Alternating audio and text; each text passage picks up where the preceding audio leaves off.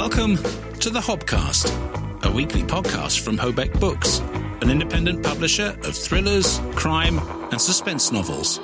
Each week, we'll take you behind the scenes of what we do, the challenges and the triumphs, the bumps and troughs of building a new creative business in this pandemic world. We'll hear from the people who make all this possible the authors, cover designers, and editors, and we'll have expert insights from our guest star interviews. Nothing is off the agenda on the Hobcast from Hobeck Books, as we combined trad values and an indie spirit. Hello. and welcome to the Hobcast Book Show, show number 62. Number 62. I'm Adrian Hobart, I'm Rebecca Collins. and together we run Hobeck Books, UK independent publishers of the following genres Mysteries, suspense thrillers. and crime. And you're very welcome to the show. Our guest this week is Dave McCluskey, who was a very late substitute, but we're extremely grateful he made himself available at short notice to join us.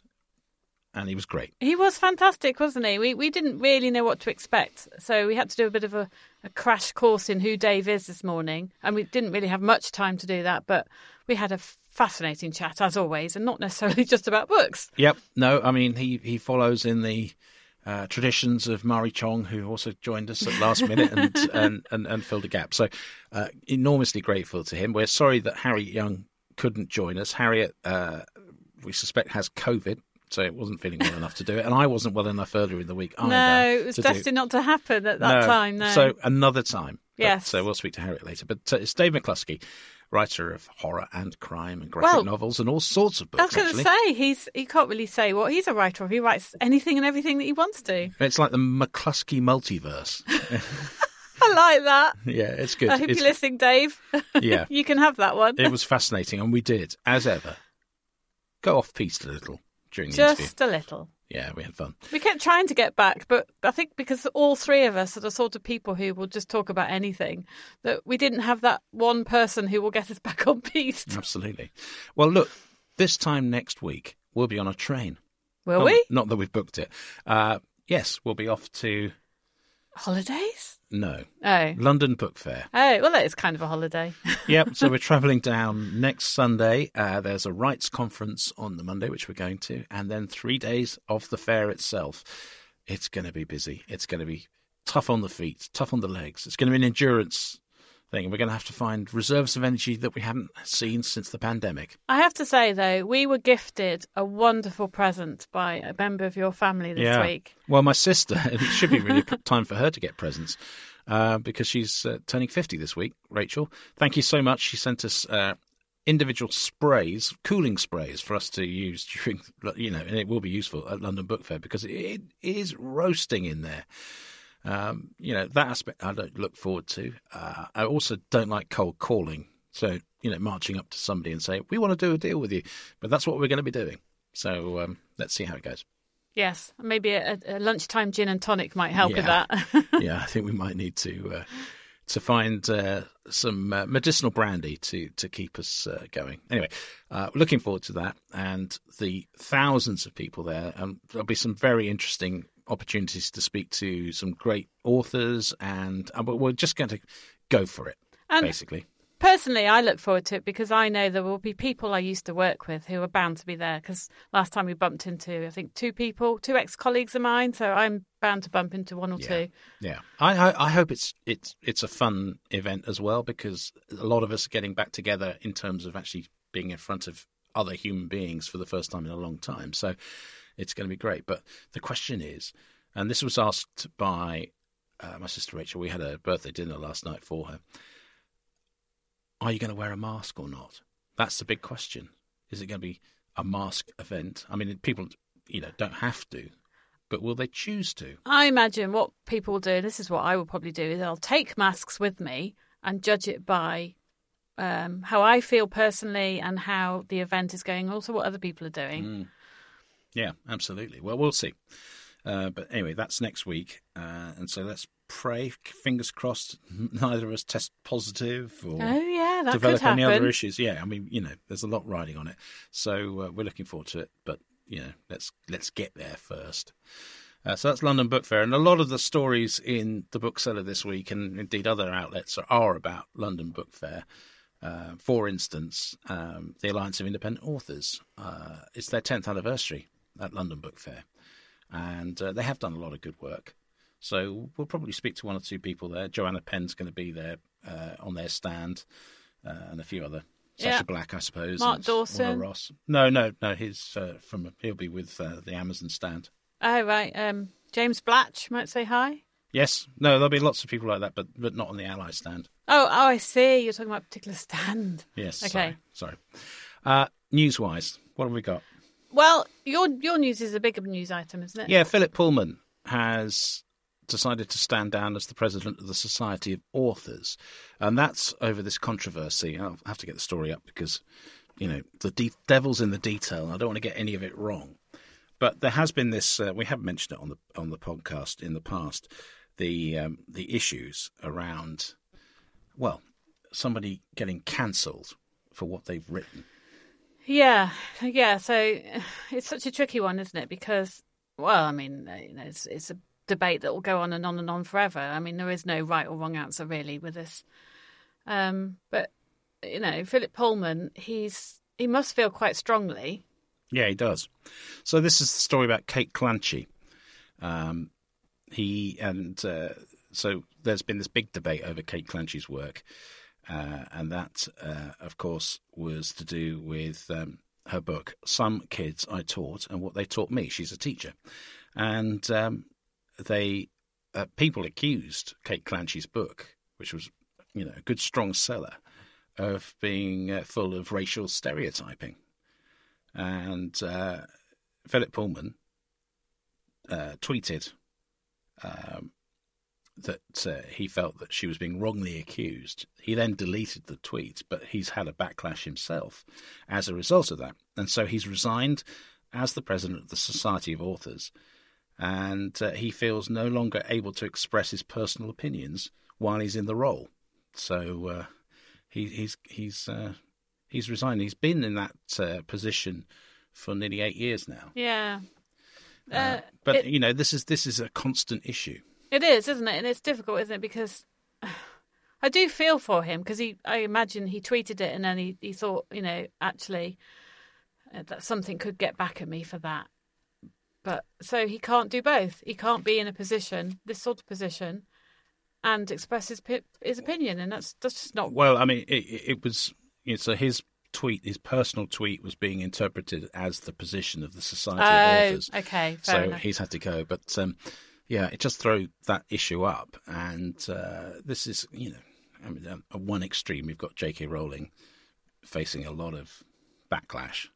I mean, you know, lots of efforts to cancel her. But you know what? A part of this is if someone is very successful, even if it looks effortless, like J.K. Rowling, as soon as they they have one bad day or step out of line on something, it people Well, are so pro- quick to jump on them. Oh, absolutely. I mean, you know, there's there's an absolutism about, um, you know, you have to be, you have, you can't express a view that is counter to certain other views, or you face immediate, um, you know, attacks.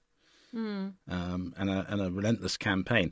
Interesting that uh, Vladimir Putin actually compared himself to J.K. Rowling this week. he did how? Yeah, he, he said that Russia had been cancelled, just like J.K. Rowling. Oh, And then she's hit back and said, "You have no right to say something like that." That's you know, I thought you meant in the shifty eyes.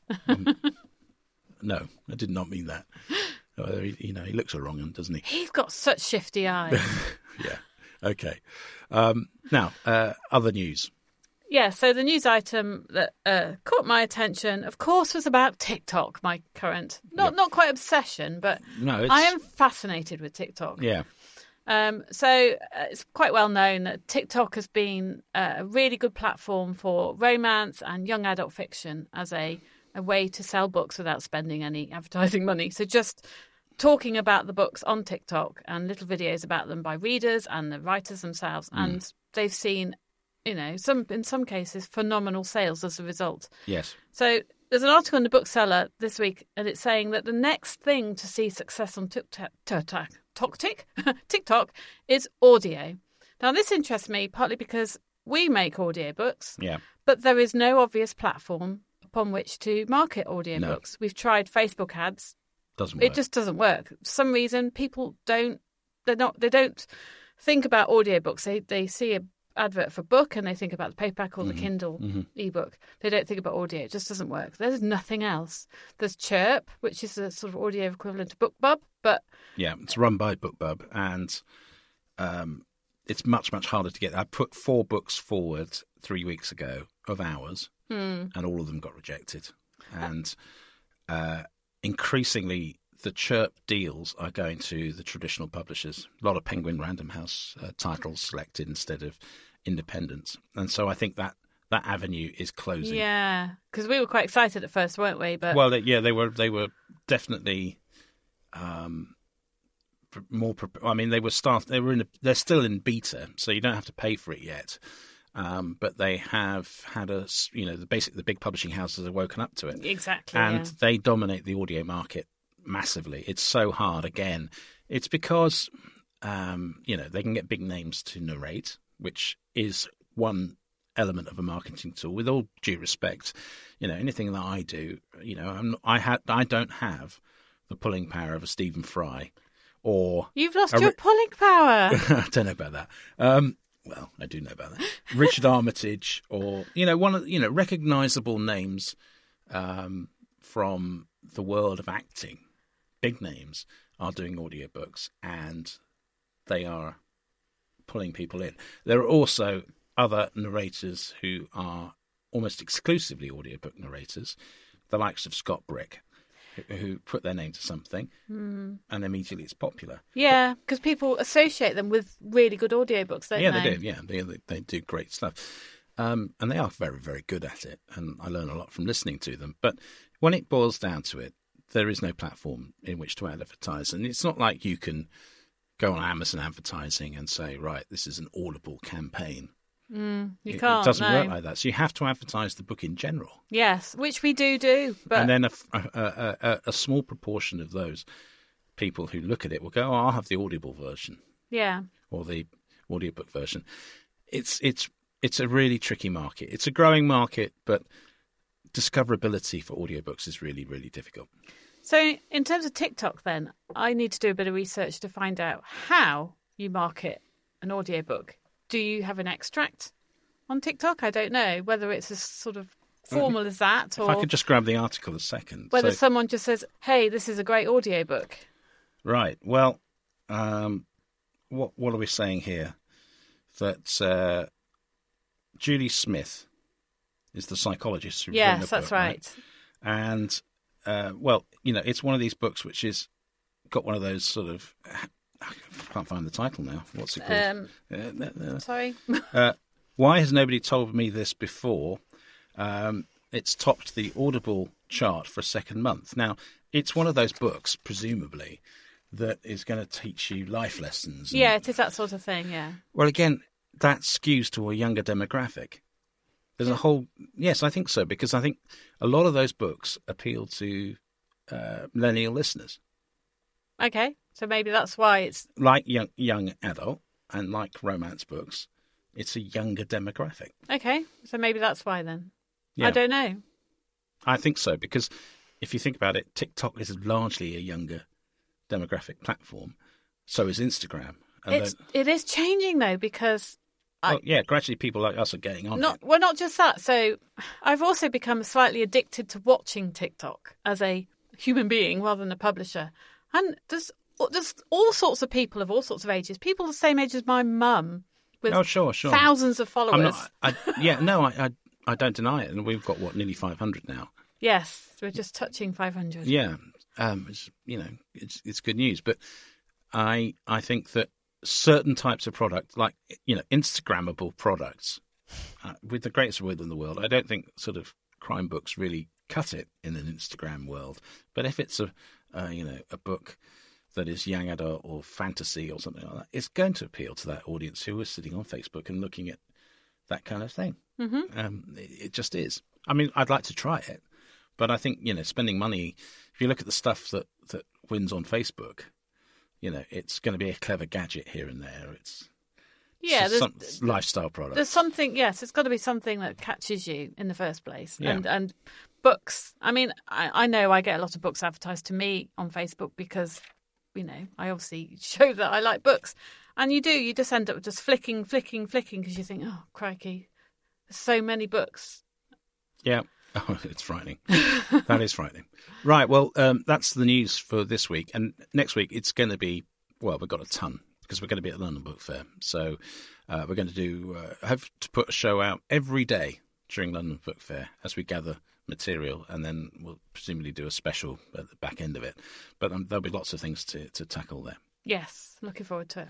So uh, this week we've been speaking to Dave McCluskey, who I think principal love is horror, but he's written children's books, he's written graphic novels, And a romance. and a romance, and uh, you know, uh, sort of crime with a historical bent as well.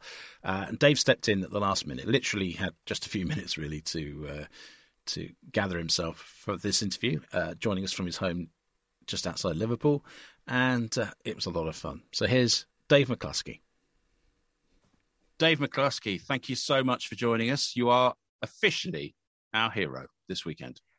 I, I, it feel to be a I hero? am. Um, I'm. I'm the last minute guy. Seriously, if you're ever stuck for anybody, last minute guy, just give me a shout.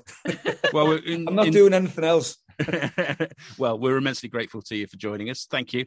Uh, welcome to the Hobcast. And I Thank you for having know, me. Well, it's our pleasure. So, fill us in on on your journey to date as a writer, because uh, you what about eleven years ago you first published. Yeah, yeah. I started. I started writing. I started writing late in life. Um, I left school wanting to be a welder of all things, um, and I I I failed at that immensely. And then, then I started um, playing the guitar, thinking I was going to be a rock star, and I failed at that immensely. I see- You're a rock star as well. Well, Happy I was a drummer, yeah, and I failed. at All that, right, yeah. but he Well, does have a guitar. All right, okay, fantastic. I've got four, and I don't use them. no, I mine hasn't been unzipped for about a year. Um, No. guitar, I mean. No. Um, And but yeah. mine's in the loft, I- and I'm scared of ladders, so there's no way I'm going to get there. Um, so yeah, so I failed. I failed at being a rock star. So then I thought I'll be a postman. I failed at being a postman. So I went to university. and came out of university. I was, I was in. I was doing computers, computing, and I I absolutely hated every. I had a fantastic job. Don't get me wrong. The people I worked with were just beautiful people, and we had such a laugh. But I hated it, and I and I was like, I was in my thirties, and I was thinking, I've got to find something I want to do here. I can't be a train driver. I can't be an astronaut. So I thought I'll give me. A, I'll I'll try and be end at writing, and it stuck. Found Brilliant. something. You found yeah, I found it something in my eventually, yeah. thirties. Yeah. That's excellent. no, it's So don't ever give up, kids. Very Don't different from computing.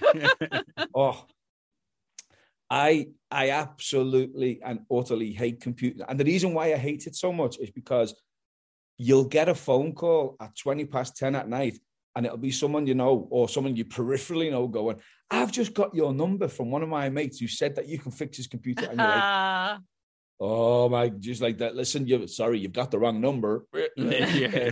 You are Dead on. everybody's Yeah. friend if you're known for fixing computers. Exactly. Yeah, yeah. And the reason, and the thing is, I was never very good at it anyway. so, But in terms of the, the writing that you're you're sort of leaning on the horror side of of, of the, the sort of crime genre, I guess. I am, but I cross I cross genre quite often. Mm. Um, I'm mostly known for me horror stuff. Uh, I've I've I've got I've got ten novels published, and four graphic novels, and a number of comics. Mm. Um, and they, they do tend to I do tend to go on the more horrific side of things, but I cross over quite often.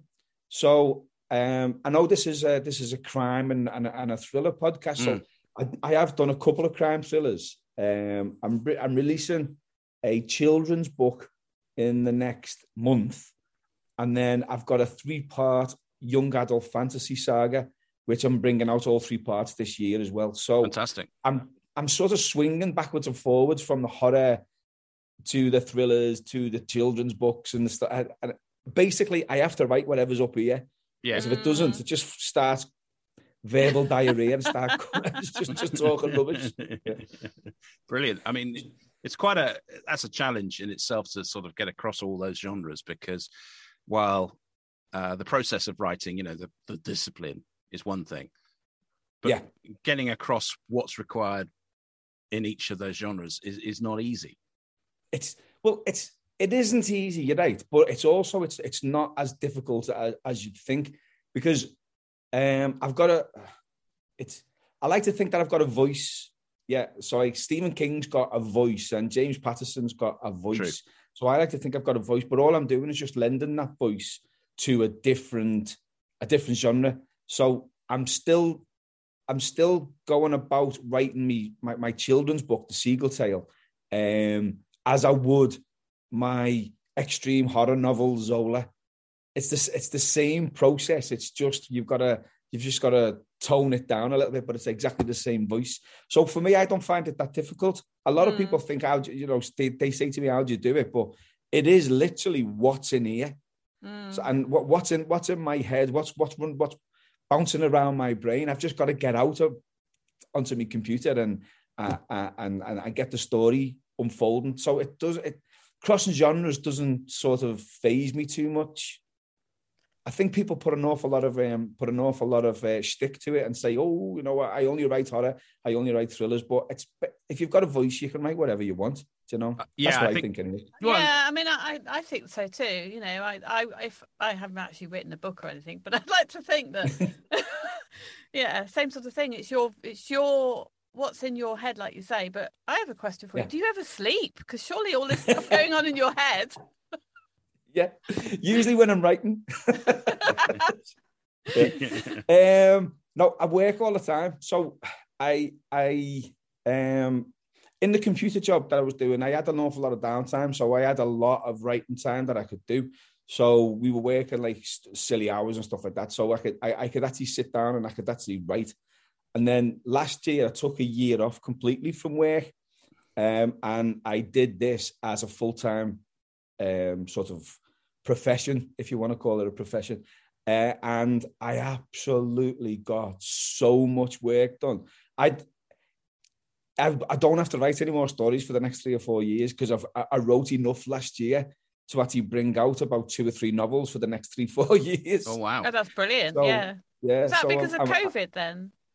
Pardon? Was that because of COVID, or did you? No, no, no. I got I, I- I took redundancy in the in, in the computer job, and uh, so I just uh, I just had time. I had oodles of time on my hands, but I I, I didn't just sit back and, and watch Netflix. I actually like you know just I, I treated it like a full time job. So I'd get up. I'm an early riser anyway, so I'd be, I'd be getting up about half five, six o'clock, and I'd be writing till half past eight to take my daughter to school, and then I'd get back to writing, and then I'd write right through then till five o'clock. Um, and then after five o'clock, brain was frazzled. Yeah. Yeah. So, uh, so yeah, so that's I, I did it as a full time, as a, I was almost like a full time profession. So I was, I- I've got like a lot of stuff actually in the bank, if you know Yeah. what I mean. Yeah. So Mm. I do sleep, but it's fractured with nightmares. Well, if you're working that hard in the That's- day, I'm no wonder you sleep. That's oh brilliant. yeah, yeah, definitely, definitely. Hot milk, hot milk helps. Warm milk, but do you ever wake up in the middle of the night and think, "Aha, I screaming. have an idea"? yeah, yeah, yeah, yeah. Do you know what? I don't. I never. I, I I dream, obviously, I, and, and and I do have some really interesting dreams, but I can never remember them when I get up the next morning. I, I, it's one of them. You have fragments, and I know everybody has the fragments, but no, I, I've never, I've never wrote a story based on one of my dreams. Oh It's, it, it, it's a strange thing.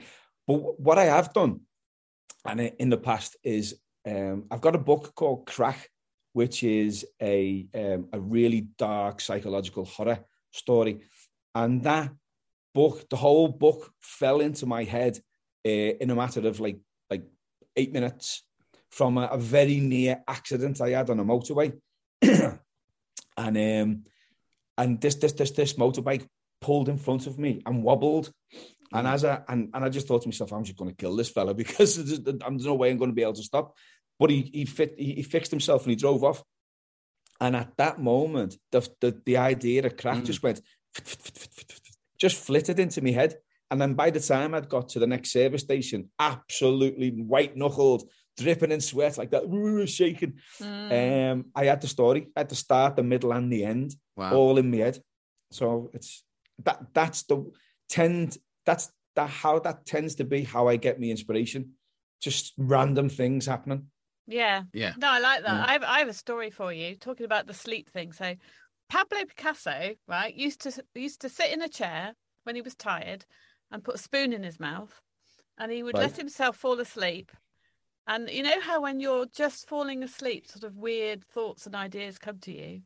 Well, the like spoon, yeah. the spoon would fall out because he would relax his jaw as he was falling asleep, and then he would like write it down quickly, whatever came in his head. Oh, right, okay. So he, so he stayed in that little twilight zone. Yeah, oh, that's a that's a good little way of doing it. That yeah. Oh, give it a go. I don't right. think my missus would be happy with me going to sleep with a spoon in my mouth.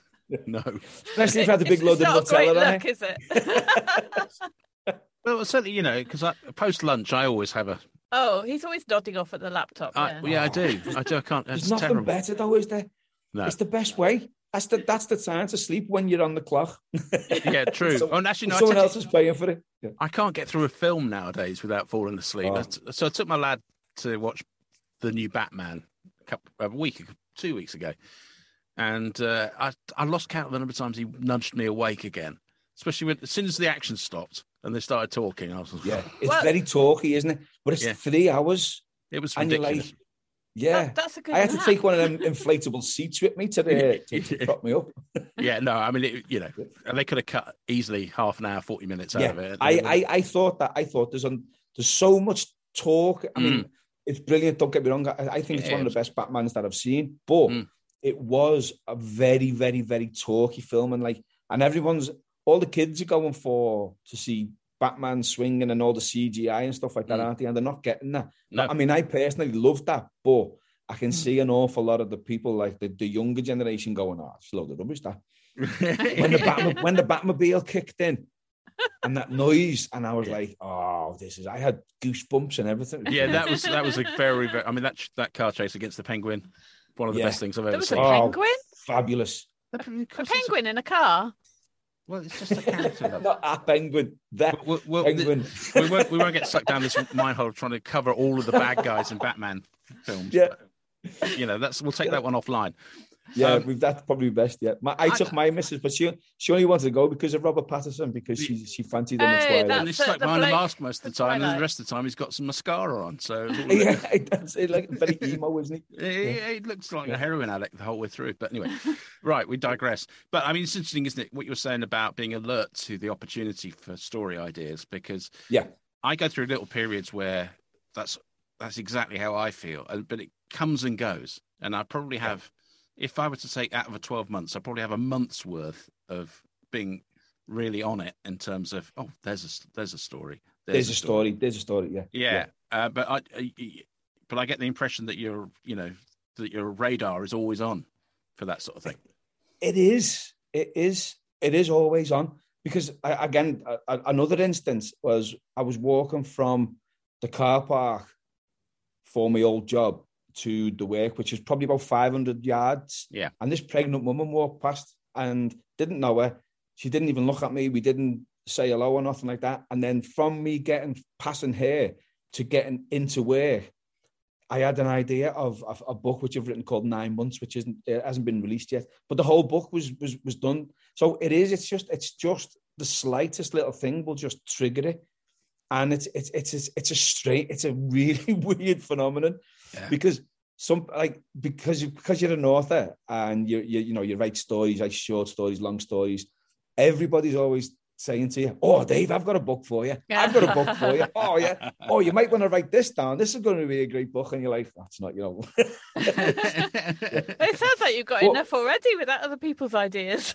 well, that's the well, that's the thing. Yeah. So it's it, it it is the radar is always on because you're always looking I mean, actually, I won't even say I'm always looking for the next story. It just kind of happens. It's just mm. got like the muse. That's why I'm going mm. bald because the muse is sitting in my head and it's pushing all my hair out. It's getting bigger. do, you get, do you get? Sorry, do you get that sensation? Because when I have an idea like that uh, for a book or a direction for the company or something like that. Yeah. I literally have that. So uh, it's almost a flash of light. Yes. Uh, The light bulb moment. the light bulb It's- moment. That's what. and, It, that's exactly what it is. and yeah. that little feeling Yeah. of heat somewhere in, in sort of towards the top of my skull. It's sort of like you know, it's like the revelation hits. I love it. I love that feeling. Yeah. I don't. I My don't- fingers start twitching yeah. and stuff like that. So it's like um, I. It, it's crazy. It's a crazy situation because my memory, my memory loss is my memory is, is atrocious. Seriously, I can never remember where I put my keys when I come into the house. I never remember where my shoes are. Yeah, it, it, it, it's one of them. It, it, it, the everyday things don't they don't register in my brain. Mm, yeah. But if I get like a, one of my little flashes of inspiration, that stays in there and it Mm. and it doesn't go. And it, and I and so I, I can I can have that idea. Say I'm walking a dog on the beach, I can have that I can have a, a, a, a flash of inspiration, and then it stays there. The whole thing, the whole the whole scenario, start, middle, and end stays there until I get home or until I can get my phone or until I can I can write the notes down of what that book's going to be, and that stays in my head. But sometimes me me me you know me me me misses his name. I wake up in the morning like that. Oh, go and make us a cup of tea. And she's like, Lauren. Yeah. We're very jealous of you being so close to the I sea. I was just thinking Yeah. that when you said walk the dog on the beach, I was thinking, oh, you must be close to the sea. Oh yeah, yeah. It's we. I live in um, I live in Liverpool, and so we've got like the uh, we've got like a, a we've got a lovely coast for like it goes into Formby and Crosby. Oh, Crosby. Crosby, I and, love it's, and it's really really nice. It's like that Antony Gormley did the Yeah. another place there, and and it, it, it's lovely, and it's literally about two mile away from my house. That's Oh, fantastic. wonderful. well, we've, we've taken the podcast there because uh, when we released Malcolm Hollingdrake's Merseyside Crime Series, Yeah, which we is have. Oh, right, okay. We do have yeah. a based on the Sefton coast. uh, yeah, we, we went to see Antony, you know Antony Gormley and recorded there. So yeah, We did. we know it very well. I'm actually quite good. jealous that you live in Liverpool because I know you have purple wheelie bins and I like them. See, we don't. Oh, I'm Sefton. So we've got I've got a I've got a green one, a brown one, and a grey one, the dullest colours that you You can do, yeah, your so- Yeah, because I've seen the purple ones, and every time I go to Yeah. Liverpool, I think that's not fair. No. But I, I keep trying to rob rob everybody else's. I was I want a purple one. Yeah. but uh, what a great! I mean, I've always aspired, loved to thought. I mean, I used to live in Brighton briefly when I was for a BBC job that I had, but. Um, Yeah. There is there is nothing to beat in terms of idea generation than walking on the beach. I think. And also Oh, clearing yeah, the especially- cobwebs. Especially when it's freezing. Yeah. I love it when it's freezing, but you know, as long as it's not raining, but if it's freezing and you walk on the beach and the wind's it, yeah, it's boss. It, it Mm. really, I mean, the dog hates it. It's a Dachshund, right? like a little sausage, a little Yeah. sausage dog oh, called Ted. Um, Oh. and he, he, if it's windy or if it's raining, he's like, I'm not going out there. he go out there. He goes and gets the lead and goes, Yeah, you can have it and go. But the thing about Dachshunds, I love them because they think they're a bigger dog. So he, he thinks he's a Dalmatian. exactly, He thinks, yeah, he does. Every time the door goes, we had we, had a guy delivering something the other day, and he knocks, and and Ted Ted's bounding at the door, and he barks. His barks really loud, and like I open the door, and the fella's halfway down the path, like running away from the dog, and then he sees this little this little dash out because he's only a miniature dash out as well. Oh, He really? sees this little this little sausage dog running out, and continues running. That's, He was having none of it. Yeah. I just love them Cool. because you know you see them up against bigger dogs and they just take them on, don't they? They don't give up. Oh no, I, I out for a walk. Ted's a chicken. Is he? oh. Oh, is he? Oh, oh my god, yeah. He loves if he's on the lead, he'll bark at the other dogs. But Yeah. as soon as the other dog comes anywhere close, his tail's between his legs and he's off. All right, okay. yeah. Sweet. He's like me, he's a proper chicken. Yeah. Yeah, yeah, yeah, me too. He who barks and runs away lives to bark another day. That's what I Actually, yeah. that's just like you. it is. you. You've got a big bark. I have. Yeah, I have. yeah, Yeah. I'm the same. I've got a proper big mouth. But if someone, I was like, Mm. oh no, no, no, no, it wasn't me. It was. Uh, I get Lauren to stand in front of me. She's like, she, You she's would harder do than that. He, you would do Yeah. that, wouldn't you? yeah. he looks horrified. me. Yeah, Turning it to Mr. just admit it. I do. Yeah. so um I, I'm really intrigued by the transition from horror to, to writing a children's tale. When you're writing yeah. that book, um, a seagull tale, you say? A seagull's tale, yeah. Yeah, seagull's tale. Um, are you? I mean, are you sort of channeling it towards your daughter, or is it? No, no. no I'm just writing. Um, I'm a massive film fan. Huge. Mm. I'm a huge film fan, and I'll watch any film that you put in front of me. I love Pixar films. Mm. I love DreamWorks. I love like all the horrors that are coming out at the moment. I, the ones I can't stand are the, the, the new sort of like, know, the Annabelle type horrors where it just the just jump scares that they just bore mm. me. But I like a, I like a, I really love a, a, a good story. Yeah. So and you tend to get fantastic stories with the uh, the DreamWorks films and the and the and the Pixar's. Like that new that that Disney Encanto, I thought was was brilliant. Thought it was absolutely superb. Loved it. It was emotional. So that's what that's that's I tend to write. I've been told that my that my writing's very cinematic. Um, so I tend to write as if I'm watching the film. Yeah. Yeah. So Seagull's Tale is like it's a nice little eco story about a group of seagulls who who are organized, um, attacking the, uh, the, the the the seaside village and, and robbing people's chips and stuff like that. yeah, yeah, yeah. Um, and, and and so I, I wrote it as if it was a Pixar film or a DreamWorks film. So that, yeah. that that's what I tend to do. I tend to write it if I, if I'm writing a horror, I'll tend to write it as if I'm watching like a, like a, a really dark horror film. Um, and the same with my thrillers. I've got a thriller called uh, In the Mood for Murder. Yes. Which set 1946, I, yeah. 1946, based in Liverpool in 1946. Now, I, I, wrote that with a, a local music historian who's a really good friend who I used to work with in the music shops years ago. Uh, I needed all the historical background to it and stuff like that.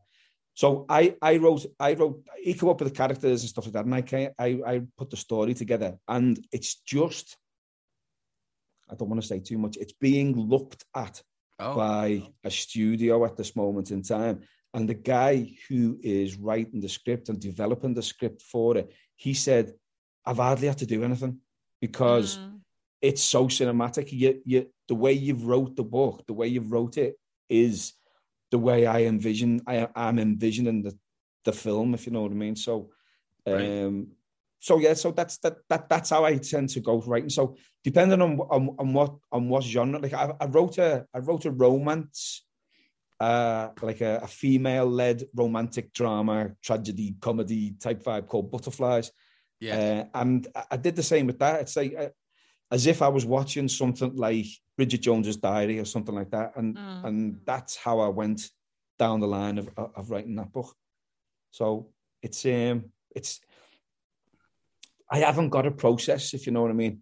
Right. I just sort of like I have an a, a, blank screen in front of me, and I have my little ideas on my mobile phone. I have them on my uh, on the you know the notes application. Yes. Yeah. I have that in front of me, and then I just type away, and then mm. I, just, I, just, I just sort of like just hit milestones, uh, and yeah. So I'm, I'm, writing a story at the moment about um, it's going. This is going to be an extreme horror. yeah. so okay. I, I, do like an extreme horror series, but this guy, this is this is a story of a guy who's turning into a kebab leg. So wow. so it's it's it's horrible. And, and Lauren's like, I don't know where you get these ideas from, and I'm like, I had a kebab the other day. Yeah, exactly. yeah, no, Those little moments, yeah. like you said. I, I, yeah. stare at them. They're mesmeric. I, I find them mesmeric. They're going round and just wondering. I just want to know what they are. Yeah, exactly. Yeah, exactly. Apart from tasty, I just want to know what they are. Yeah, yeah. no, absolutely. Uh, it's interesting what you say about sequels because I, I uh, have a, a, a, first draft manuscript for kids' book as well, and uh, yeah. seagulls play a part in that. Every time I right. see a seagull, and, I think about his book. Well, yeah, and uh, and yeah, and I've got them organised as a, exactly like a crime syndicate. I mean, basically. Oh, right, okay, yeah, yeah, yeah, they're sort of seagull mafiosi. Uh, you know, it's but it's so good. It's it's such a it's such a uh, in depth thing to write about because they're everywhere. Yeah. yeah. And the, and they're getting bolder in real life. Oh yeah, sure. Seagulls are getting bolder and they're not scared of humans anymore. No, they're not. So that's what that's what kind of like um that's what kind of got me. Do you know what I mean? So it was mm. like also I used to work in um in a, in a, in a, in a company with decommissioned nuclear reactors. Wow. so really? we had to go into the nuclear facilities, and the seagulls were massive. they were like flying, they were like flying Alsatians, So- and that kind of inspired me as well. Yeah, Nice. Wow. Wow. That is there's a horror, there's a horror story coming off uh, out of that one somewhere along the line. Oh, But- It's absolutely. like bird squared. Yeah. Yeah, yeah, like big, massive, thi- big, huge heads, How do they fly? fast. yeah, Wow. yeah. Blimey. I, I, I have to. They would steal small children, wouldn't they? Never mind your cheese sandwich. Yeah, they probably would. Yeah. Ospreys. I'd be like that. Go on. Yeah, you take, take I them. take- yeah. She's 14 now. I don't know whether the seagull will be able to pick her up, but have her. it'd probably be cheaper. I've got to ask you about this is taking it away from the writing a bit, but working in a, working in a music shop because I was one of those kids. Uh, I was thinking about it the other day, um, just how much pleasure I used to get going to uh, the the best music shop in Cambridge when I was a kid, uh, and I was hopeless. I mean, I really was a very poor uh, aspirant rock star. Um, and the thing about playing the drums is it's not something like you can go in the booth and go and try them out. Uh, but Yeah. with guitars, I used to push our guitarist or our bassist, go on, try the the um, you know, we'd read it, we'd read all the music press, and there would be the uh, ah, I can't remember what they were called. They were bass amps that were very popular in the eighties, very very Peavey or something like that. Well, or- but yes, tra- tra- uh, I don't know, Trace Elliot or something like that. Anyway, oh, yeah, yeah, yeah. Yeah. Trace Elliot, yeah. yeah, and uh, you know, with all the equalizers on the front and all Mhm. this sort of stuff, so Yeah. look like And nobody knew what to do with. exactly He just looked good. Yeah. He looked really good. So he'd, Yeah. he'd plug in and, uh, you know, he'd pick out the bass that John Entwistle had sort of left behind or something like that. Yeah. Five string job. Uh, and, you know, go on and play Smoke on the Water or something or a chic bass line. Yeah. But I, I mean, you must have seen so many people coming in sort of playing "Stairway to Heaven. It must have driven you nuts. Stairway to Heaven. I, I mean, the the scene in um, Wayne's World where they had the sign up and says no stairway. I mean, that that actually that actually happens. There was there was Stairway to Heaven. There was House of the Rising Sun was another one that Yeah. was banned. Yeah. um, Black Night by Smoke by um by Deep Purple that was Yeah. banned as well. yeah. Yeah, but almost some of the people who some of the people who come in, we had there was like it was a big it was a prestigious music shop in Liverpool that I work for. It's called Rushworth. It's not there no more, but Oh, it like it'd been there for like like 150 years, yeah. and then and then I joined. I think I'd run it to the ground. But we had we had all the people coming in because like whenever there was like a big gig on in Liverpool, like we had like um I remember serving the the the, the guys from the, the the Red Hot Chili Peppers, wow. um, the guys from Motley Crue, um, you know, all, all the because it was late eighties, early nineties when I was working there, so it was it was all them guys, the guys from Cast, um, and the La's, The They were Oh, always- the they were, yeah, they were all, well, they were from Liverpool, so Sure. they Yeah. kind of lived in the, in in the little uh, in the in the, the music Lightning sort of shops, if you know what I mean, making a nuisance of themselves, but making a great album. That that that La's album was a fabulous album. Yeah, I saw them live. Yeah. Yeah. Uh, yeah, I I, mean, I saw them. A uh, few, I saw them a few times. Uh, Yeah. we, we uh, one of my clients to fame is we very nearly supported Oasis. Really? Very nearly. Yeah. Very nearly. I think the biggest gig I ever did the was support band fell out, so they Right. asked us to do it, and then the guys out of Oasis had, saw our band. We were called Doris Stokes and the Horoscopes, um, and, That's a and great they name. saw us and they said, "We're not going on after them."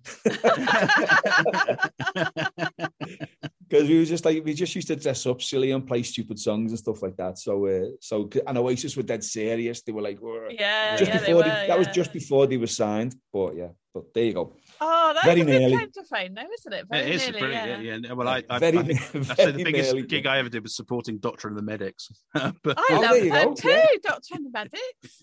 Doctor and the Medics. What was that? You spin me right round, baby, right round. And, that, that was them, um, wasn't well, it? they- Spirit in the Sky. They Yeah, Spirit in did the a Oh, Sky, Spirit in the? Sky. Yeah. yeah. I know that And, Pete uh, and Spin Me Right Katrina the Round, Waves wasn't second on the bill as well. Um, They only, well, I on only know one. Yeah, Yeah, exactly. I only know that one Yeah. song. Yeah, that was their big hit. Uh, he was a really good guy. The, the lead guitarist Kimberley Rew wrote that. He was a really, really top bloke. Yeah. But um, yeah, we were dreadful. Must have made a fortune off that one song, though, mustn't he? Oh yeah, yeah, really has. Yeah. Yeah, yeah, yeah, absolutely. Happy Right, well, we days. digressed into that. Have you written any? this is what happens when I go on a podcast. well, we, get- we end up not as well. talking an awful lot about books. yeah. But you know, the thing about music shops is is they are. I mean, same with bookshops in a way. Well, uh, in yeah. a quiet in, in a quieter way because bookshops, Yeah. you know, it's a kind of experience, isn't it? You go in there. It is. and It's a church. It is a church. yeah.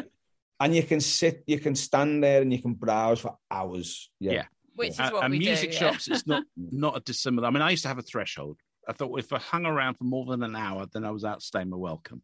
But but I would We'd have kicked you out. exactly because the blokes would go, uh, "Do you actually want anything?" And and I'd always end up buying I don't know another set of uh, drumsticks or just Yeah, just to keep yeah. them happy, you know, five just to quid. keep them happy. That's Yeah. why you've got a room full of drumsticks. Yeah, pretty much.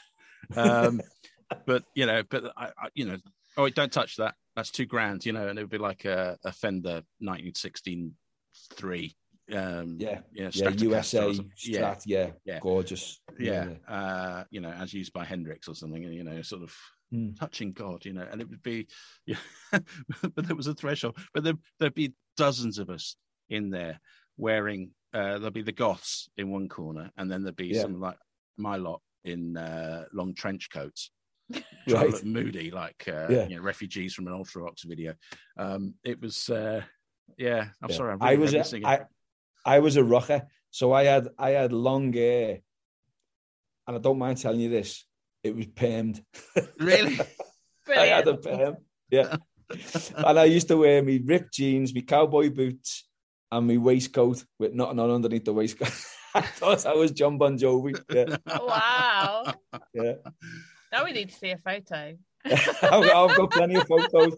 There's Boy. even video evidence as well. But you know, you're not getting that without money. Cross changing hands. yeah, not quite. So, have you, are you tempted to write any uh, any books set in that world? Um, Well, in the mood for murder started off in that way, because in the mood for murder is about it's about a swing band in 1946. So what what the way we worked it is Tony, who wrote it with, Tony's great uncle was the drummer in in in uh, just after the war. So it's basically it was a little bit about his experiences because he kept diaries. So we used an awful lot of like sort of his stories. wow. So in the mood for murder was was, was kind of like that. But what we've done is we've we, we've me and Tony have got together and we've wrote a a homage to music shops, but range going from the 1960s through to the early to mid 90s because they were the like they were the you know the the the, the golden years for music shops Yes. and because because of the, the the Beatles in Liverpool and stuff like that, and it, and, and there's loads of true stories because the Beatles used were in and out of all these shops. Yeah. and you know, and when when they were in the meeting, when they were in the on the rise. Mm. So we've got loads and loads and loads of stories. So we're going to write a we we've got it drafted of a of a story of a guy who works in a music shop. He starts working in in, in the late nine, uh, early 1960s, and all the bands he's in become famous, but he misses out on the fame. So he's Yeah. Pete's best Like times. he gets you know. married one yeah. time, and and Yeah. and the, the band gets signed without him, and they go Yeah. on tour, and his dad's sick, so he can't go on tour, and then that the, the, the band gets signed, Yeah. and so and he makes Oh, brilliant. and his progression right the way through to the shop shutting. So the shop is basically his life, Yeah. yeah. um, Wow. and it's a quite it's a bit of a melodrama, but it's it's got a lovely lovely ending to it, oh, good. which I'm not going to ruin for you. No, that, that sounds fantastic. Yeah, I like the Yeah. sound of that. Yeah. When's that coming out? Well, we're we're we're, in, we're only in the process of drafting it at the moment, so I think I think another two years we might have that one called. Yeah, yeah. Oh. Journeys with Jay. I think we're calling it, but we don't know yet. Yeah, it's a shame though, isn't it? Yeah. Because I mean, you think about the, those those music. I mean, it was prohibitively expensive to get you know anything electronic and pedals and Oh yeah, yeah, you yeah. know, and you know, you have to save up for months to, to get stuff. Yeah. But then it was special. Nowadays, of course, I can go on there, get a hundred quid piece of software, a, a tiny MIDI keyboard, and sound Yeah. like an orchestra. It's, it's That's the that's the it's, and it's kind of sad Mm. because I love live music. Absolutely adore live music, but nowadays you you're just not getting it. You're getting No, a guy no. With a with a mic and he's got a guitar and he's got like a, a little computer next to him Mm. Mm. and he's pressing. It's like like one of like my daughter. She goes to the not me not the fourteen year old the old the older one. She goes to raves and um not like legal ones. Okay. None of that illegal stuff. No, she goes to like raves and stuff like that. But I always say it's just it's just a guy on a stage with an Apple Mac, with an iMac, or a, or a or, you know, or a MacBook, and he goes Yes, and he exactly. presses a button, and, That's and it, everybody that's it. jumps. And I think there's no, there's no, there's no guitar solo, there's no drum solo, No. there's no. There's no interaction with the lead singer, with the crowd, and the, and and and the, the guys around him and stuff like that. And I don't get it. And I know it's probably an age thing because I'm Mm, touching 50, Mm. but I don't get it. Do you know what I mean? I No, I really, know what really you mean. I mean, I, I briefly did some DJing, you know, like uh, at gigs and stuff, and uh, Yeah. Uh, in those days, I had a very basic setup. But yeah, you were having to queue up the records and get them to to, to interact properly and time it. Like, I, Nowadays, you I, have to I do used it. to do it. Uh, I used to do 18th and weddings with Yeah, uh, yeah, yeah. But it was vinyl in them days. Yeah, exactly, So yeah. like, Mm. I used to love that. That was boss. Yeah. I have a disco claim to fame. Go on. You know this one. Oh, was, was So I, I, not that long ago, about five years ago, went to a disco and the DJ was Mike Joyce from the Smiths, Oh, right. Okay. And he did play go. a couple of Smith songs too. Did he? did the crowd? Did the, The crowd did went the, mental, The floor yeah. empty. yeah. yeah, that's that's not so easy to segue from like right on time. Um, uh, to sort of on have, heaven knows I'm Girlfriend's in a miserable now. You know. There you go.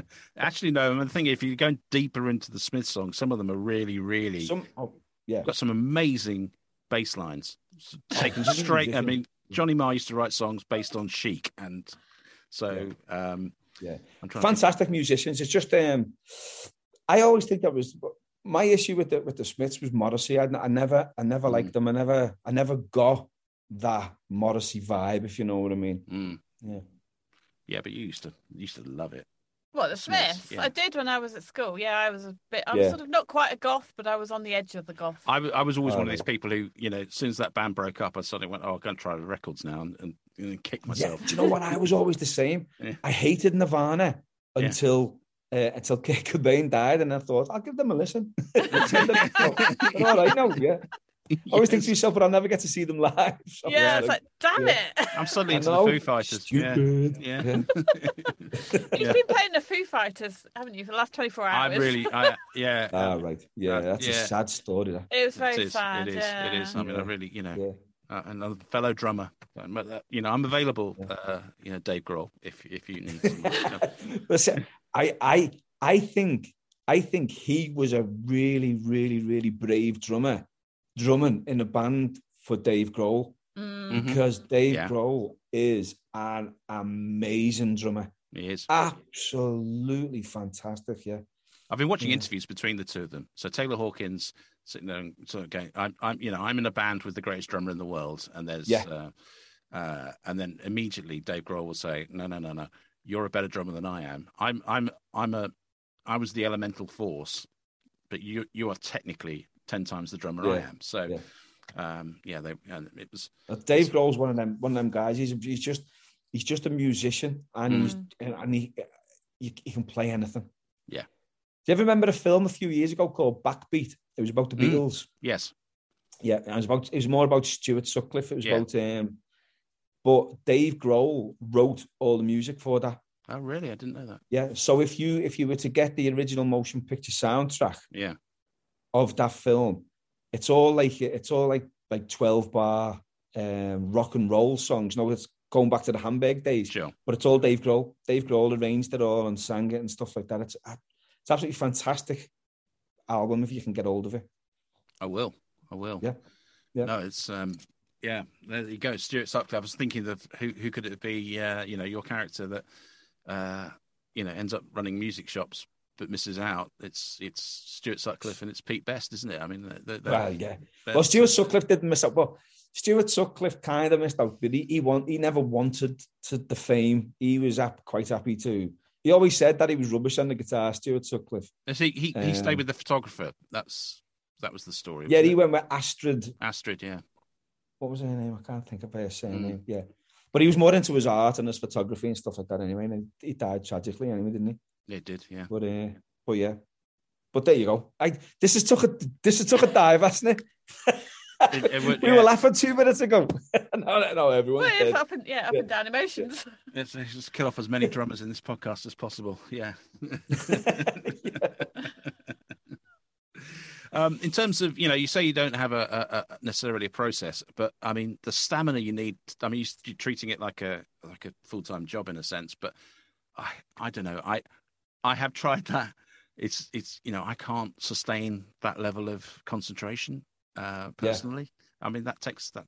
I mean, how do you break your day up to to to be able to achieve that? I I don't know. I don't do it consciously.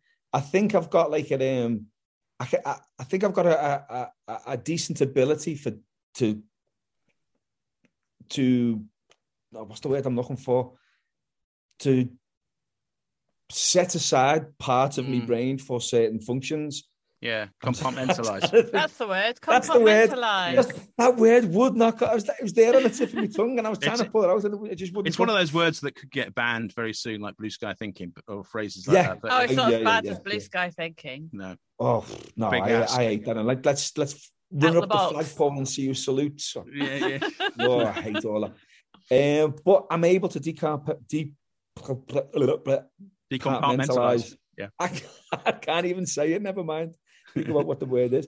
Um, so what I can do is I can actually switch off, and if I've got 45 minutes, I can just go, boom, okay, I'm focused on this for 45 minutes, and then I know I've got to get back to work. So I'm, I've got to switch. Uh, There must be. I mean, I, I don't, I don't consciously do it, but there must be a switch somewhere that allows me to just go, bang, okay, yeah, I can do this, and then jump back into that other task. So I think that's the way. I think that's the way it works. I Mm. think I'm a bit like that because you know when you when you've got other responsibilities as well, like children and animals and people to feed and Yeah. you do you have to be like that, don't you? Because you think I've Yeah. only got half an hour, but I can do this in half an You hour, can so I'll do do, it, it. yeah. yeah. Because I always think to myself, if I can do half an hour, if I can get if I can get five hundred to a thousand words done in half an hour, then boss, I can just bang, I can bang it out and, and and get it done. Um, whether they're good five hundred words or a thousand words, I don't know. But if, if I were where you are, I'd either be on the beach with the dog, or all the time, uh, or Yeah. I'd be in one of the cafes because something I love about you know because we'll go up to Merseyside a couple of times a year. It's not that that far from us. It's an hour and a half drive to, to Birkenhead.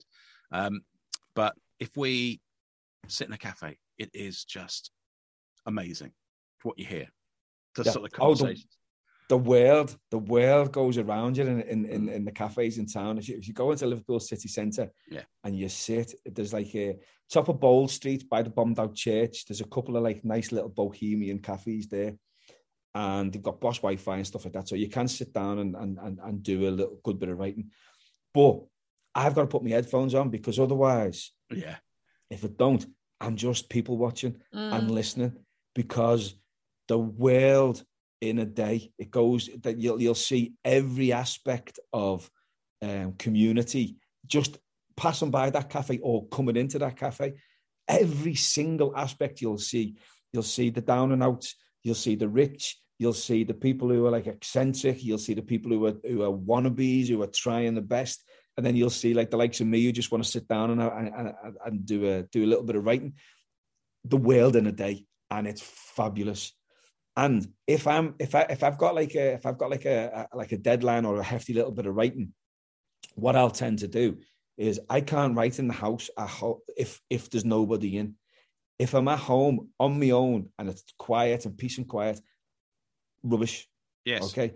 If i go to mcdonald's or if i go to a cafe in town or if i go somewhere where there's absolute chaos yeah, going on i can write like there's no tomorrow I'm the same. yeah. Yeah. I'm, I'm the same. No, I'm the same. Yeah. I, when I I, Yeah. to- I did a master's, I had to do um, a thesis, and the best bit of writing I did was in Costa Coffee for Yeah. about three hours.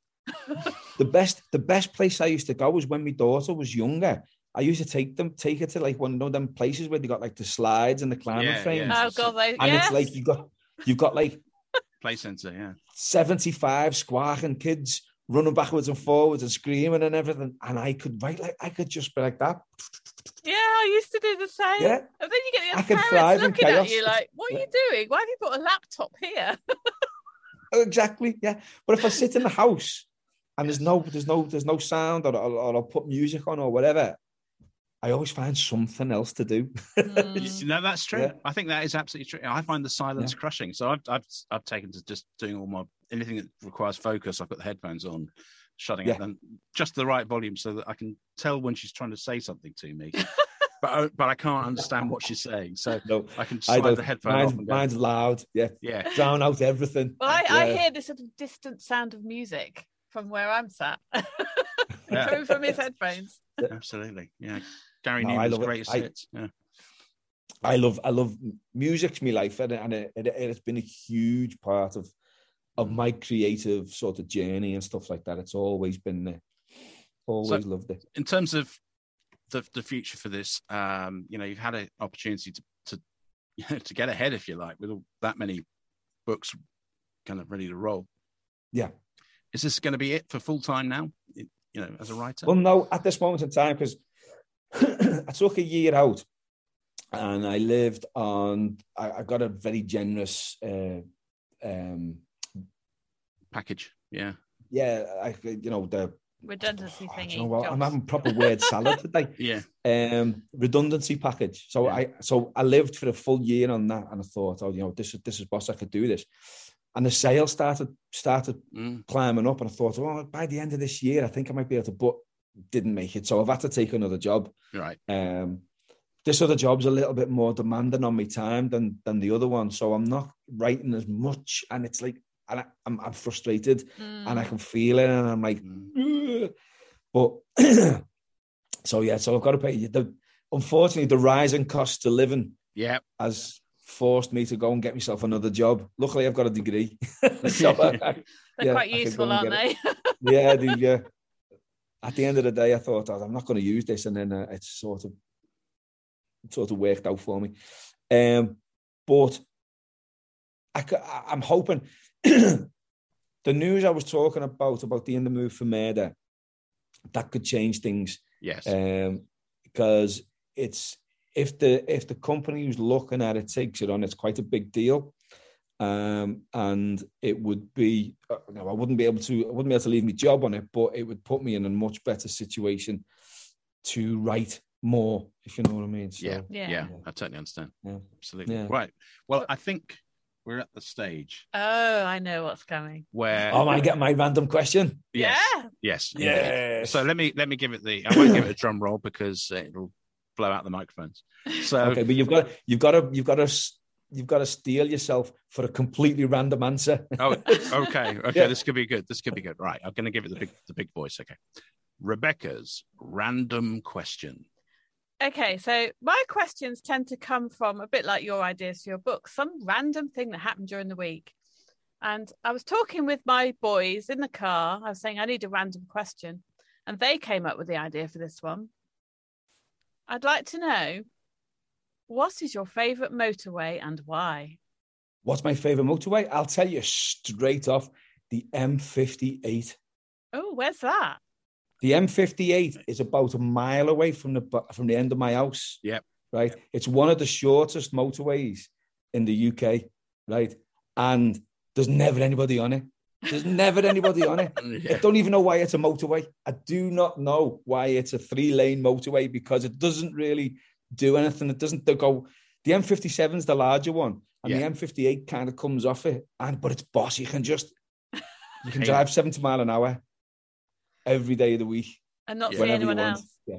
70 miles an Well, hour. I- no, I, I don't. I don't Remind us where that. that where that links because I I, can, I can't. I, I've been on it. The but I can't- M58 goes from Wigan, Yeah.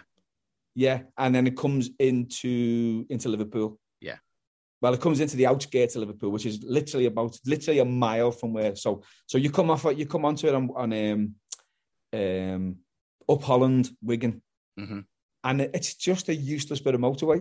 It doesn't need it because you can go on the M57 and do exactly the same Mm. thing, but Mhm. there's never anyone on it. So just I I I'm- quite Music like on. that though. A motorway Yeah. that's useless. I'm no, I, I love, I love them. Yeah, you. I mean, the Merseyside motorways. There's some pretty good ones. I, I love, I love the one that comes up to uh, to Birkenhead. Suddenly it appears, and then you got The Camel M56. The M56. Oh, do you know your motorways then? Well, How sad am I? well, if you, Well- but if you're coming up from Cheshire Oaks, right, and then you Yeah. sort of, then you know, you get into that sort of, uh, there's a big cutout, and then you go into the tunnel. I just love that, and then suddenly you're in the right bang in the middle of, You're like slap bang in Liverpool. Yeah. Yeah, it is Yeah. extraordinary. I love That's that. the M- the M56. There you Oh, go. Any more questions? we should test you on motorways. Yeah, that's brilliant. Okay, Liverpool- what what links? Liverpool-based motorways. Uh, let me think. Is it sort of like Oxford in London? Is that the one? M40. Oh, well done. now, see, my, my personal favourite is a part of the motorway. So the M5, there's a bit of the M5 where no, you have to remind me. We know when it splits. Oh well, uh, Bristol from Avonmouth. Um, yeah, down going south from Avonmouth. So suddenly the M5 kind of there's a bit that's above the other bit, and it's Yeah. sort of it around a mountain kind of. I love that. Oh, bit of right, motorway. okay. Yeah.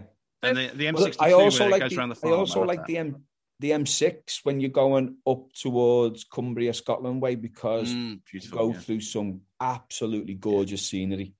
Yeah, Shap. You go through Shap. You go, yeah, yeah, yeah. You're going, you're going through them, through them two big mountains Yeah. just before you get to Brough, I think it is, isn't it? Or yeah, before you get to Tebay services. Yes, exactly. The. M6 goes Yeah. that far. I never knew that. Do you have a favourite services? That's a that's awesome. I know. That's another- Tebay every single Tebay, day. yeah, yeah, every yeah. single day. of the week. The breakfasts at Tebay services Yeah. are to die for. Well, they also run Gloucester services, Oh. and that's my oh, favourite. they? No, no, you Yeah. see, we All were right. talking about Gloucester services in the car because my children Yeah. hate Gloucester services Because it doesn't With a have any. It doesn't have Doesn't a have a McDonald's. doesn't Burger have a King. Burger King. doesn't Oh, have yeah, No. because they're independently run, aren't Exactly. they? It's, it's But all look- great, But they've great got a- locally grown produce. but You've my- got a farm shop. Yeah, Yeah. the farm shop. I know, but I sometimes I just but- want a diet coke. I don't want posho Yeah. Coca Cola that's been brewed in a farm. I just Yeah. want the Yeah. brand. That's Diet been made Coke. with dandelions. Yeah. yeah, that's right. Yeah, the oh. freshly. and it looks like Tebay Teletubby Land. services. Tebay services do the best haggis I've ever eaten in my entire life. I love haggis. Absolutely. I'd eat it every single day of the week. But Tebay services do the best. I have to ask you then. I mean, if you've been to Scotland, have you had square sausage? Where do you stand? Square on, sausage. Yeah, Yeah, yeah, do you, yeah. Where do you stand on I've got a lot of family who live up in the Stirling way. Yeah, yeah. Um, so we we spend quite a bit of time going up that way. And there's there's, there's this little um, there's this little farm shop by where we by not far from my cousins, just outside um, just outside a little place called Cambusbarron. Yeah. Um, and it's got little, and they do all the square sausages and they do all the do all the black the the black pudding that you get from there is um, I'm I'm drooling now. I've got you going. He's going to go to Scotland in a minute. I'm going to have to go and make the Mother's Day breakfast in a minute. So I'm just thinking black pudding for everybody. No one else likes it except me. Oh, I love it. Yeah. Yeah. you're not. You're not a fan, are you? Uh, I don't eat black food really, like squid ink. It's weird. Oh, you're Racist. missing out. Squid ink pasta is the is well, it's just pasta, but it's just boss. No, It's- I, I've it's had squid ink pasta and I didn't like it. No, No, You, you, you, you, pasta. yeah, you, you have a sort of. She has a much, much narrower palate than uh, than than than. than So else. did I did I pass your random Oh, yeah. question? Absolutely. you did. That was a really Yeah. good answer because I, I don't. You see, my my dad is very knowledgeable about motorways. He always Yeah. has been. When we were kids, we would just drive somewhere because it had an interesting motorway, or he, we go to Keele Services for the day just Oh to yeah. watch the cars. Unbelievable. But your son, Uh, you know your what? youngest, is- Seriously, is- my dad, I'm laughing because my dad was the same. My dad was a bus driver, a lorry driver, and then he became a, a driving instructor. So cars were always a part of his life. So we do the same. We do the same. We just drive up and down the motorway, and he'd be like, "Oh, look at that car! Oh, look at that car! Oh, look at that car!" We sat in Yeah, the back. like, keep your eyes on- buttons. Keep your eyes on the road. and, and your youngest sits in the back of a car on a big journey with the A, AA road maps. you know. Yes, so my, my youngest son is uh, he still is. He's fascinated with maps. He Or, or loves sit on a train and he's sitting there with his AA road map. trying to figure out exactly where we are and where all the land. Well, that's not a bad thing, though, is it? That's No. that's a good little bit of curiosity, isn't it? Yeah, Yeah, yeah, he's definitely got that. and I love that. Well, look, I tell you what, this has been an absolute pleasure. What a wonderful way to spend a Mother's Day morning. Uh, I hope I'm Dave, going to thank get a you. I've got to go and cook now. yeah, Well, I'm no- hoping no they're one's gonna- even up. Same So- No problem one's even here. up So the three boys, I haven't seen them yet, so I'm starving. I think they've forgotten. To be perfectly honest, they've forgotten. You're going to have to go back to bed to get your breakfast in bed. Absolutely. But uh, Dave, it's been a real pleasure. Thank you so much for spending some time with us. Oh, well, Um, thanks for having me. Where, where can we if you find had a you loss online? again, if Well, you ever we had a loss again, oh, we, give yeah, a we could talk for hours, couldn't we? Yeah, you can face another random question. But in terms of like finding you online and, and your books, where, where can I'm they- all o- all over Facebook. Um, I go onto Facebook as D E McCluskey, Mm-hmm. um, because that's that's the that's the name I write under. For my kids' books, I write under Dave McCluskey because obviously I don't want so a, a little kid going, "Oh, Seagull's Tail was good. Wonder what this cracks about." No, no, no. So I've I've, I've slightly changed my name. So I've got D E McCluskey. I've got Dave McCluskey. Um, I'm all over Twitter. D E McCluskey one. Um, I don't do Instagram or TikTok because I have no idea what that's all about. Uh, my kids keep keep saying that they're going to show me. they haven't yet. Um, but yeah, so and Amazon, I'm all over Amazon, Goodreads. You know, I, I invite everybody to to follow me on Facebook and stuff like that. I try to I try to keep it clean. I try to keep it non-political, but it doesn't always happen. Yeah, I know what you mean. yeah. Yeah. Um, so yeah, so I'm all over for uh, social media and stuff like that. And, uh, Fantastic. I'm, I'm always up for an interview. Well, thank you so much. yeah, thank you for we stepping really in. appreciate it, and it's been a, well, thanks a for fun- having me. Yeah. yeah, I've enjoyed it. I've enjoyed myself. Thank you so much to Dave McCluskey for stepping in. It was a great fun interview. I can't believe he immediately thought of his favourite motorway. I thought that would be a tough question. No, no. I mean, sounds like he spends a fair bit of time on the motorways, but uh, yeah, no, it was a, real pleasure, and uh, uh, we're extremely grateful for him to step in and uh, and join us.